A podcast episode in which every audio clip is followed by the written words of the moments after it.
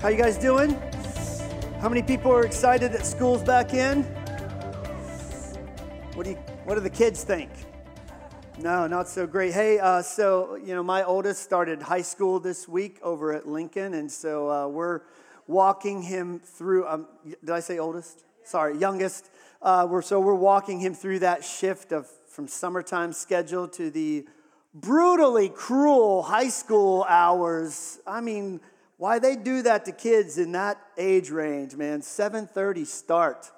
Woo! But anyway, um, so it's good at our house, and it is Vision Sunday. We do this a couple times a year where we just like to pause and remind ourselves of where it is we're going, where it is we're trying to take this thing, where it, where it is we're trying to take you uh, so if you're a part of the E3 community, you know, you've been through these, you, you've sat through them. You should know by now the ethos and the heartbeat of this community.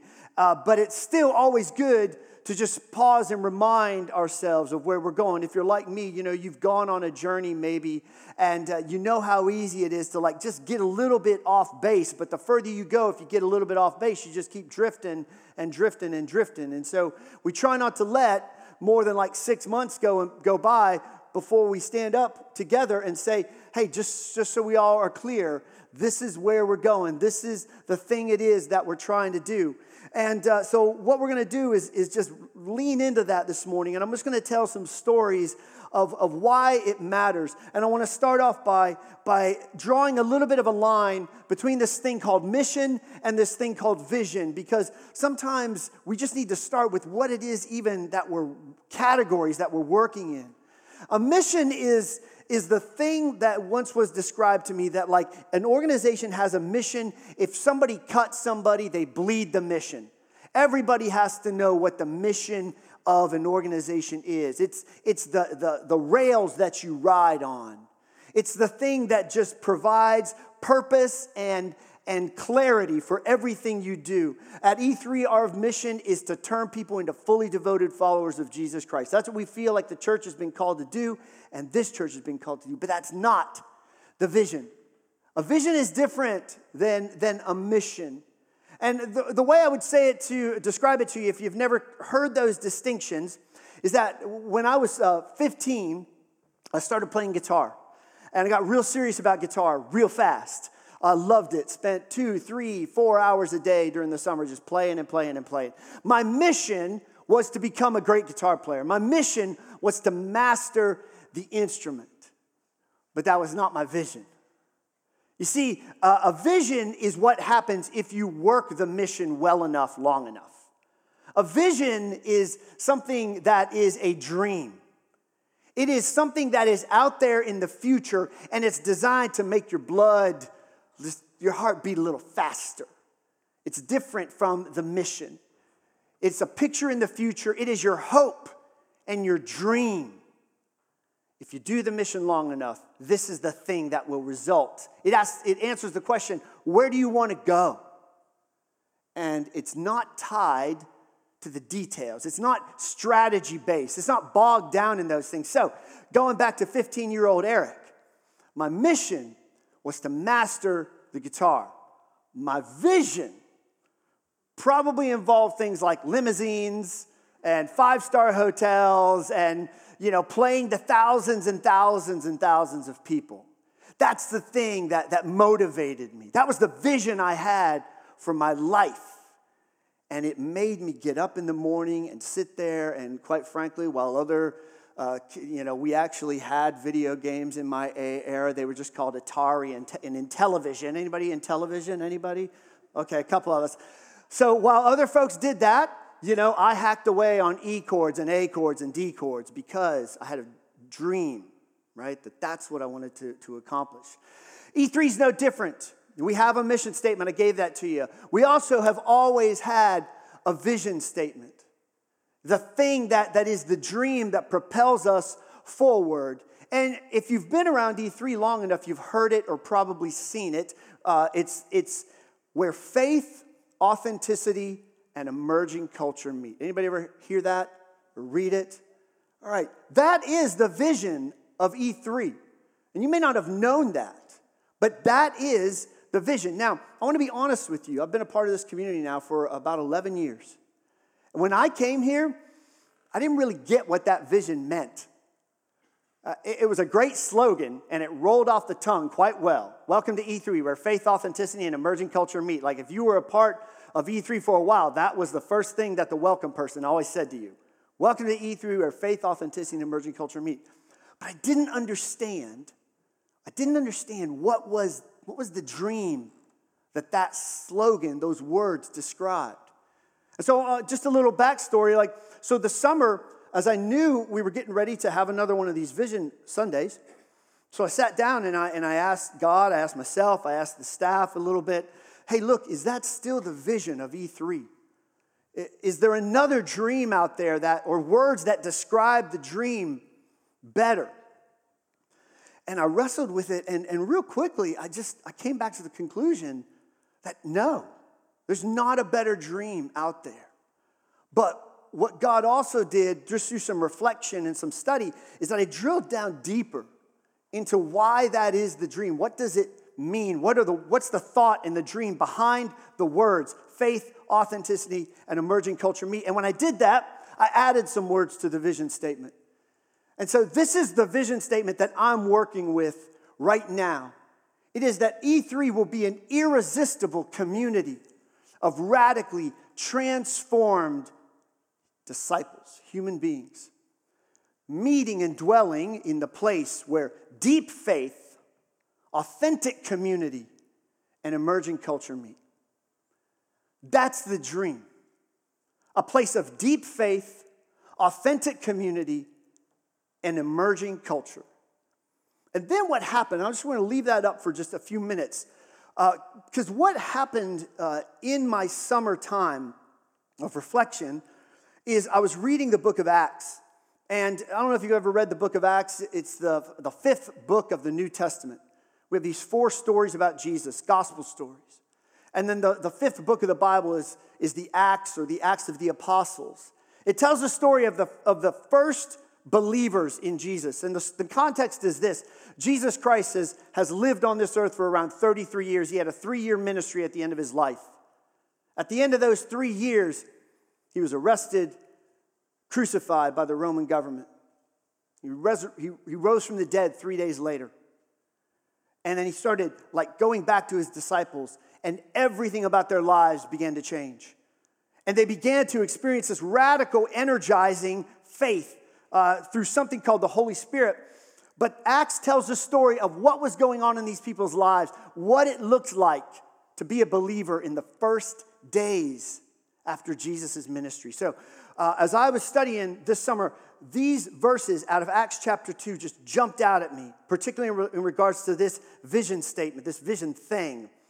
Uh, starting in verse 42, it says, They, these are the church, the first believers, they devoted themselves to the apostles' teaching and to fellowship and to the breaking of bread and to prayer. And everyone was filled with awe at the many wonders and signs performed by the apostles. The apostles were Jesus' first followers. And all the believers, they were together and they had everything in common. They sold property and possessions to give to anyone who had need. And every day they continued to meet together in the temple courts. They broke bread in their homes and they ate together with glad and sincere hearts.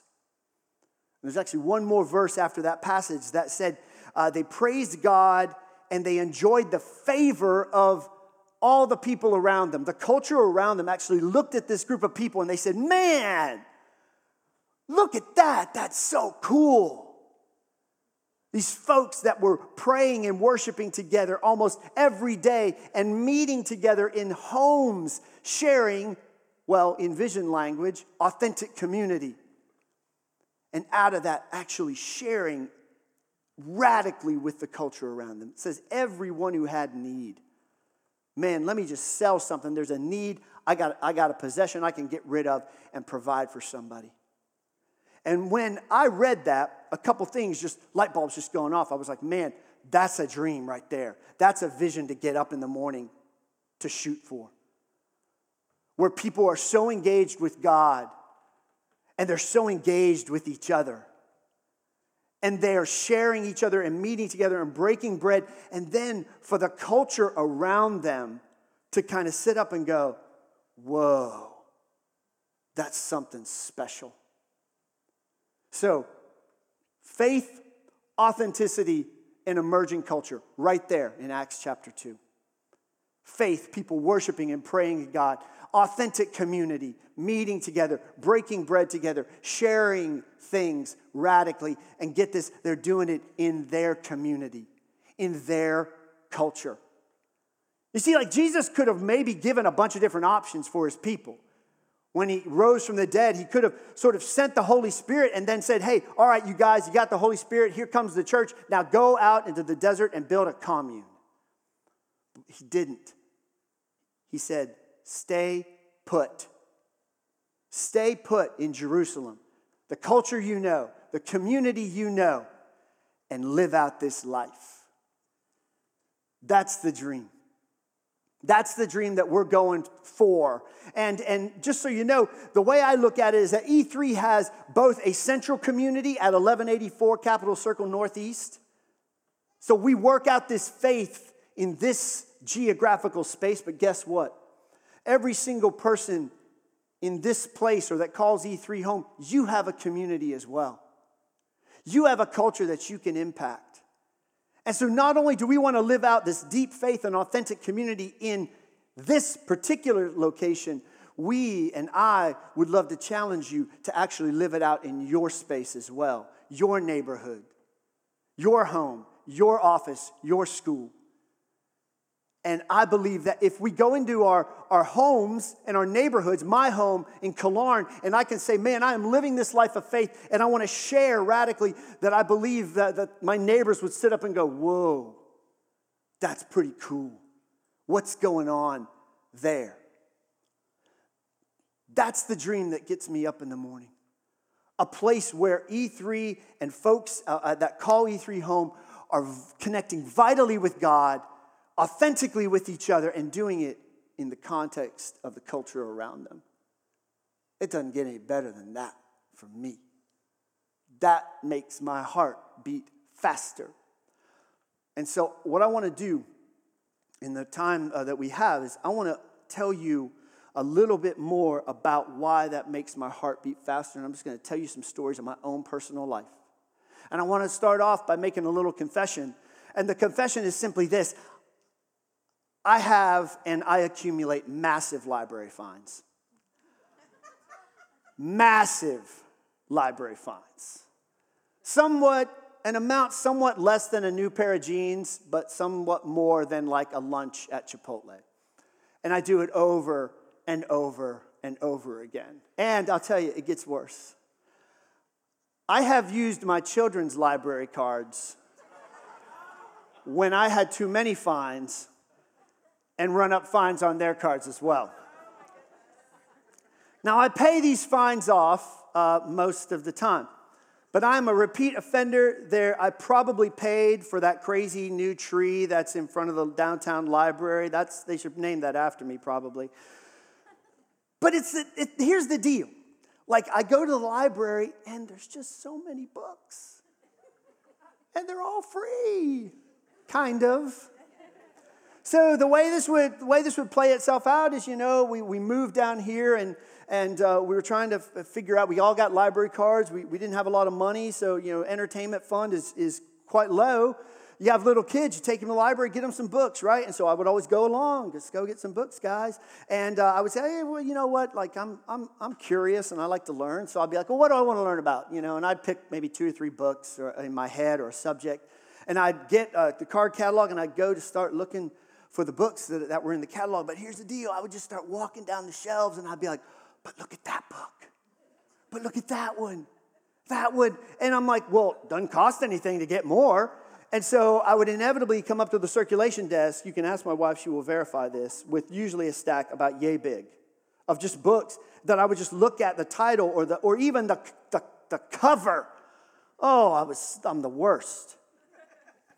So one of the books I got one time as a history book. I love history. And uh, I loved the title. The title just jumped out at me. It was called The Hinges of History But the subtitle was even better How Chance and Stupidity Have Changed History. And I read it, and I actually ended up buying it because it's just so good. I always go back to it. And it's, it's just the story of uh, these major turns in world history that happened because of a random event or a random person. And it contrasted, like we have these world leaders and we have generals and we have politicians and we have leaders that we may all know their names, like a, you know, a Julius Caesar or a Napoleon or a Nikita Khrushchev, on and on and on. But what this guy did is he actually examined that some of the events that those names are associated with, the turn of history actually relied on some Yahoo that you've never even heard of and some random event that happened that changed the world forever. And so I read it, I, I reread it, and, and it's got great stories in it. And it and it gave me insight and it confirmed something in my head, and that is simply this like, look, our lives are like this. Our lives are like this. You know, we tend to think of the big, uh, big CNN headline events of the world, and we think that's what changes history. That's what changes maybe even the course of my life. But actually, if you looked at your life, you looked at my life, I bet we could come up with these sort of seemingly random events where all of a sudden my life was going this way, but then something happened in just a matter of maybe 30 seconds, and it went that way. Some of those events are really good, some of them really hard, I know, right? So I want to walk you through some of the hinges of my life. Some of the times that chance, not so much stupidity, but chance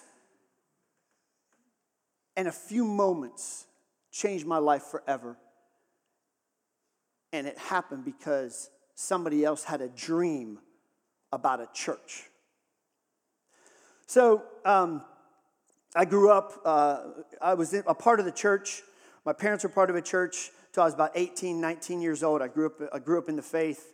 And then at that point, I left the church of Jesus for the church of rock and roll. It was a much more exciting church. Um, I, I, my experience of, of the church, although it was valuable, I have some warm, fuzzy feelings. It's, it's what I call a beige experience. You know, the color beige is a valuable color. But let's face it, it's not so exciting, is it? Like it's a neutral. I've been trying to learn how to dress better, and my wife's all like, you, Eric, you only dress in neutral, neutral tones. and I'm like, this is about as much as I can get as an accent color, as a red bandana. Beige is just, a, it's a warm place to be, but it's not very exciting, is it? And my experience in the church was really one of beige, you know? You went and, and it was cool and everything, but nothing really jumped out at me. And man, from 19 to 23, 24, I wanted something more passionate. I wanted something deeper. So, uh, to kind of give you some context, my, my wife and I, we got married in Texas, and then just a year or two later, we moved to Chicago. We didn't r- really know anybody in Chicago. It was a, a, random adventure that we, we went on. And um, I'll also tell you that, you know, like I said, I left the church, I left the faith. I wanted a different experience, something that was passionate, but I was, I got, I got junked up pretty fast. You know, I was just out there exploring all that life had to offer, and a lot of what life had to offer is not very constructive for a person in their 20s. So I experienced a lot of hard things, not very helpful things. And not only that, I had a, a, a young marriage, right? And, you know, we always talk about the, the honeymoon period. You know, and I don't, I don't think I'm surprising my wife. I think she would tell you the same thing um, that, like, we didn't really have a whole lot of a honeymoon period. Like, we hit, we hit a rocky phase real fast. And so we were trying to navigate what it meant to be married together away from family and, and apart from everybody we knew. And at the same time, like I had sort of tried to take some steps towards faith, but I, I didn't have any context for what life with God could look like. All my experience was a beige experience. And then we looked for a church up in Chicago, and one night we walked into a room. It was a basketball court. Uh, it, was a, it was a church and a ministry that set up in a big basketball court, and they rolled a stage out. And I walked into a room full of people that all looked mostly my age. And there was a band on stage. I never grew up with a band in church, so there was a band on stage and they were playing. And I looked around, and what I had always experienced as beige in terms of the church all of a sudden exploded into technicolor. Because I saw not only the people on stage singing with passion, but I saw the people out there singing with passion. And I remember the exact song they were singing. It wasn't even like a, a Jesus song. You know, I grew up with hymns, you know, and the hymns were cool. I like to sing so I could harmonize. But let's face it, uh, hymns aren't real exciting. It's hard to kind of like really like rock out a hymn unless you really rock out a hymn. So we stood there and we sang. These folks were singing a song from the culture. Just the culture out there, there was a, a group in the 90s called the Lemonheads and they wrote a song. And I walked in, and this is the lyrics they were singing. They were saying, I know a place where I can go when I'm alone. Into your arms, into your arms I can go. I know a place that's safe and warm from the crowd. Into your arms I can go. And if I should fall, I know I won't be alone anymore. Now, get it. They weren't writing, the Lemonheads were not writing this about God or Jesus or anything. But this community had said, that that names something that we need in our culture. And I looked around and I knew what those folks were singing about. They were singing about a deep connection with God into the arms of the Father, and they were also saying, We need each other. I won't be alone anymore. And that hinge moment changed my life because all of a sudden I knew faith did not have to be beige. And what's more, my life changed because for really the first time in my life, I saw people that looked like me and they were singing from the depths of their heart. They were singing what they meant and they were meaning what they sang. And when I walked into that space, my life changed directions. Now, it wasn't like, oh, Eric never stumbled or had any more problems after that. No, that's not what it's like. Ask my family. You know, life is a journey. You have to work this stuff out over time. But make no mistake, my direction changed. And all of a sudden, I knew that I wanted something more. Second hinge moment. Second hinge moment happened just a few years ago. I, uh, I went on a global outreach trip down to Guatemala. It was my second trip. I had been down there before. I went down with my daughter this time to show her, you know, what, what life is like around the world. And uh, there was a gentleman that accompanied the trip. I didn't really know him, um, had no idea who he was actually. But something, uh, something just kind of prompted me, or kind of just an, uh, an intuition that said, you know what, I need, to, I need to hang out with this person, I need to have a conversation with him. And uh, we connected, and, and I said, can I, can I contact you when we get back to Tallahassee? He said, Sure. And we sat down. That was a hinge moment because here's the deal that you have to, here's what I want you to know. I don't know what you've thought or what you think about me or any of the pastoral staff, but can I just tell you, none of us are perfect. None of us are perfect, right? In fact, uh, I shared this. Uh, I shared this this morning. I read this once. Uh, if you think that we're perfect, what I would like you to do is I would like you to, to come up with the plan of how you'll respond when I disappoint you. Because I will. I don't want to, but I'm human. So I'm to let you down, and Lori's to let you down. And when we do, can you please, A, like, I'm not saying I told you so, but can you please not be shocked that we're not perfect? But here's the deal also. The reason this was so important is, is, is that there were things that had taken root in my life over my over my life that I just had never shared with people and that had just gotten a hold of me. And I don't know if anybody's ever like that, where you just have that thing that you can't get over, that brokenness in your life that you can't shake, that shadow that's in your closet that just stays there. And sometimes, if, if, if, you've lived any life, you know that shadows actually don't stay politely in the closet. Shadows tend to kind of bust out of the closet at the most inopportune times. And the thing about it is, I had never told anybody about this stuff, and shadows only shadows only gain power in the darkness because that's where shadows live.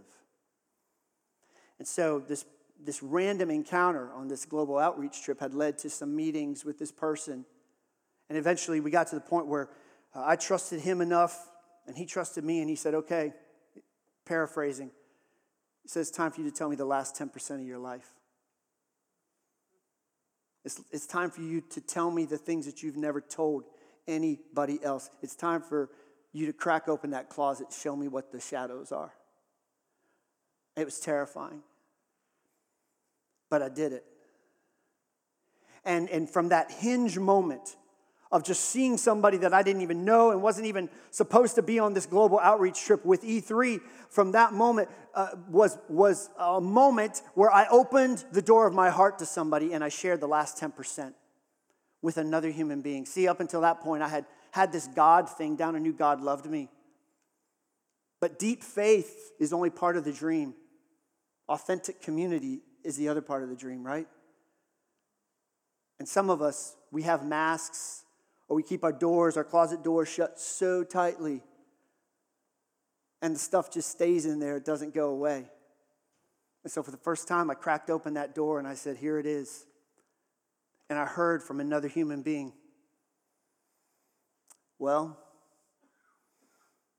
I love you. That's okay. It's not pretty, it's not something to be proud of. But God loves you, and you can get beyond this thing. What a gift, right? That's why it's not just about the deep faith. That's why it's also about authentic community because we need each other. There are things that we need to hear from other human beings. There's a story in the Gospel of John, this crazy, crazy healing story where Jesus raises a man back to life who's dead. His name's Lazarus. Anybody ever hear this story? So Lazarus is a dear, dear friend of Jesus. His family's a dear, dear friend of Jesus. Lazarus has a, a, two sisters named Mary and Martha. They're important friends of Jesus. And Jesus comes to their house, he comes to their community. Lazarus has died. Jesus stands outside the grave. Lazarus' friends are there, his family's there. And Jesus stands at the edge of the tomb and he says, Lazarus, come out. And like, I don't know what it looked like. I don't know if Lazarus comes out like a zombie or what. Like, nobody knows. But he comes out, and uh, it's so interesting because Jesus is the one who raises him from the dead. But you know what Jesus says to the people who are standing beside him? Jesus says, All you people, take the grave clothes off of him. Jesus raises us all to life, but you know what? We need community to take off the grave clothes that we wear. We like to think that like Jesus just do, and, and couldn't Jesus just like kind of give up, like the grave clothes would come off? I think he could. I think after raising somebody to life, to life like getting rid of the, the grave clothes is probably a pretty easy trick. But Jesus says, no, you need other people. I'll bring you to life everybody else, take the grave clothes off of him. So if you're here this morning, you've ne- never shared with another human being, guess what? Maybe in a way, in a metaphorical way, you're wearing the grave clothes even after Jesus has brought you to life. And the opportunity to share with another person is basically to say, I'm still wearing some of these grave clothes. Can you help me take them off? That's what community's for. The vision, faith, authenticity, authentic community. And then the idea of our emerging culture. You see, the reason I tell you this is that, look, the reason those hinges happened to me is because somebody else had a dream about a church before I did. You see, somebody else had a dream and a vision about creating a space where people would sing songs like by the Lemonheads, and a place where people would vitally pour out their lives to God. And somebody like me happened to walk in and go, wow, these people really mean what they say. And they sing what they mean in their hearts. And there are still people out there, I believe, that are looking for that. I think people wander into spaces like this all over the country, all over the world and they're saying, Show me something beyond beige worship. Show me that life can be in technicolor. Show me that you're a God of passion and love. And so, E3 is going to be a place, ideally, with God's help, with God's blessing, that will create a hinge moment for somebody else out there. That's what the dream is about. That's what the dream is about. The, the, the dream will also be about creating hinge moments for people to share with other human beings.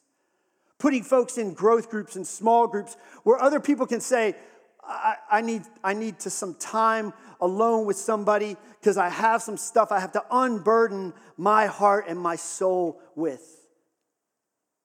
You see, I got to have that hinge moment where I unburdened my soul because somebody else had a dream about creating a space where like look global outreach trips happen. We're just going to send people down to do stuff and then that interaction changed my life forever. So who's out there still that needs a hinge moment? Who is still out there in the world that just needs to run into another human being where they can see their life just tail off in a, in a different direction? There's a movie out um, called 42. It's a Jackie Robinson story. Anybody ever, ever see that movie? It's a good movie. Good movie. It just tells the story of how Jackie Robinson, the first African American baseball player in the major leagues, and what he goes through, and the racism and the abuse that he has that is heaped on him. And uh, there's this one scene in a very intense moment in the movie where Robinson has just endured unthinkable insults and unthinkable, unthinkable hatred. And he runs into the tunnel and he's just, he's had enough. He's, he's just gone past his point where he can endure it. And the owner of the Dodgers, the guy that signed him, the guy that said, Look, I, I want to, I want to be a part of breaking, breaking the, the racism of Major League Baseball he, he runs up, and, and, and I don't know how historical the moment is, I must confess, but in the movie, he comes up to Jackie, and, and, and Jackie wants nothing to say to him. And he says, and he said, You know, I need you to, the owner says, I need you to get back out there, Jack. You can do this. And he said, No. And then in this one moment, um, the owner says, But Jackie, he says, You're the medicine. You're the medicine that this needs because there's a sickness in Major League Baseball. There's a sickness out there, and you're the cure. And guess what, folks? There's a sickness out there, and we're the cure. We're the cure. We are the folks that can create a space where, where somebody can have a hinge moment in worship. And they can say, oh my gosh, there are people out there who actually give some kind of flip about a God. And we can be the cure by creating safe spaces in community to say, we need each other. You need to tell somebody what's in your shadows. And when they tell it, to say, God loves you. He loved you before you told, He loves you now. We're the medicine. We're the medicine and nobody else is going to do it. Nobody else. Because here's what I believe I believe that uh, as much as, as good can happen through economic help, as much good can happen through science, as much good can happen through medicine, there are certain things that none of those institutions can touch, and that is the state of the human heart. There was a, book I read a few years ago called Not in God's Name. It was written by a rabbi named uh, Jonathan Sacks. He put it this way in the opening pages of his book. He said, Science, it's a long quote, just bear with me. Science, technology, the free market, and the liberal democratic state. These are among the greatest achievements of human civilization. They have to be defended and cherished but they do not and cannot answer the three questions every individual will ask Who am I? Why am I here? And how should I live? And in the 21st century, he says, what results is that we have a maximum of choice and a minimum of meaning. So let me paraphrase it. I believe in science. I believe and I use technology. And I believe in the state and the good that the politics can do. And I believe in the free market. But none of those things give ultimate meaning to a human being. They're not supposed to. God does that. And God is present, not just in the church, He's out there too, but He resides in us, and we are the medicine. We are the mechanism by which we can ha- provide hinge moments for folks. So, what this looks like, let's just get real practical or, or a little bit practical for uh, the next couple minutes. You know, on Sundays, the reason we do Sundays the way we do is so that somebody can have a moment that they just experience God. We want things on Sunday to be clear, engaging, and beautiful because that's what we believe people can experience God and, and they can hear the heart of God. They can hear the heart of the Father. So that's what we're going to lean into more and more over the next year. We also are trying to provide communities for folks to experience life together. We're going to launching more growth groups because we're growing. And so it's our intention to open up uh, somewhere around three to five new growth groups in the next few weeks because we believe that people still need to have those encounters like I had and some of you had. We're training our growth group leaders better. And we're providing these things called advances around here. Uh, some of you guys might know them as retreats. Time where you just go away. We have a women's advance and a men's advance, both happening this fall, where you can just get away from culture and hear God and experience Him in a special, unique way.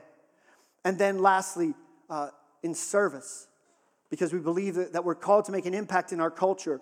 You know, we have a food pantry here that runs every other week that is feeding people in our neighborhood. They're coming every other week and they're lining up for food. That's crazy. It's not crazy that there's a need, it's crazy that we can do that for people. We're building wheelchair ramps for folks in Tallahassee, like regularly. Growth groups just signing up saying, all right, when can we go? How can we impact another folks, uh, some folks in need? And then we're doing these global outreach trips still. Guatemala, uh, Uganda, Haiti. We're sending people out to impact the world, to provide hinge moments for somebody else. This all boils down to one simple fact that I want to leave you with, and it's another story. And if you doubt like, if you doubt, like, the heart of God, I just want you to listen to this story uh, as uh, I'm a father, obviously. So, my, my daughter, we sent her to, to school in, uh, in Chicago when she was two, um, and she, she had to be bused. We sent her to a neighborhood school at first, and then she got into a program because she's smart, and, and she rode a bus, uh, she rode a bus uh, not in two, I'm sorry, second grade. She's smart, but she's not that smart. So the first day of school, the first day of school, she rides, she gets on the bus, she, she takes the bus to school. Now, uh, we had always believed in sharing our home and opening our home up to people who, who needed space. And so in Chicago, we had a young lady who needed a place to live, and she said, "Hey, look, uh, if I can, you know, if I can like just have this bedroom, then I'll watch your kids." She was a pretty experienced nanny, and so we said, "Great, man! Like you help us, we help you." So we had Levi at the time. So I came home uh, from work uh, in the afternoon. I had a part time job. I came home early. I arrived about 10 to 15 minutes after the bus was supposed to drop Emily off. I walked into the house and the nanny was asleep, and so was Levi. And I woke her up and I said, Where's Emily? And she said, I don't know. So my, Shayna, my wife, got home shortly after that and kind of said, okay, um, bus is always supposed to become, the bus is always supposed to have been here. And I can't find my child. She's missing. So I called the school. I said, hey, school, um, you wouldn't let a second grader off at a bus stop with no adult to pick, pick them up, would you? They said, no, Mr. Case. No, no, no, no. We would never do that. And I talked to him, and then, but then she said the words I'll never forget. She said, Well, maybe. My father's heart just dropped. And I started looking for my child. I'm looking down the sidewalks. We're walking. We're calling out for our child. We're calling her name. We just want her to be back because we know that if we can be with her, she can be safe and she can be with us. And we just searched. Now, I got a phone call back from the school after about probably five to seven minutes of the worst seven minutes of my life. And they said, Mr. Case, the bus had broke down. It hasn't been to the stop yet. So we waited a little while longer, and uh, in a little while, here comes my second grader. Uh, how do you think that embrace went? How do you think that embrace went? Folks, our Father has children out there that He's looking for. There are people out there that are God's children that matter to Him, and they are, they, they have a more awareness than my daughter did. She didn't know.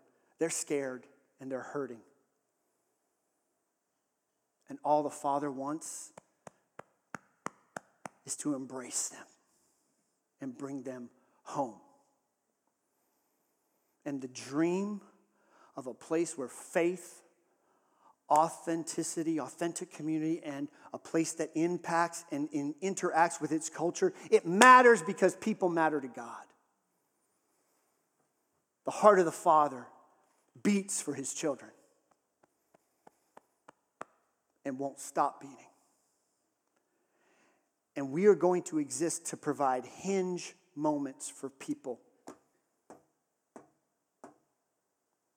That's why we're going to do what we do.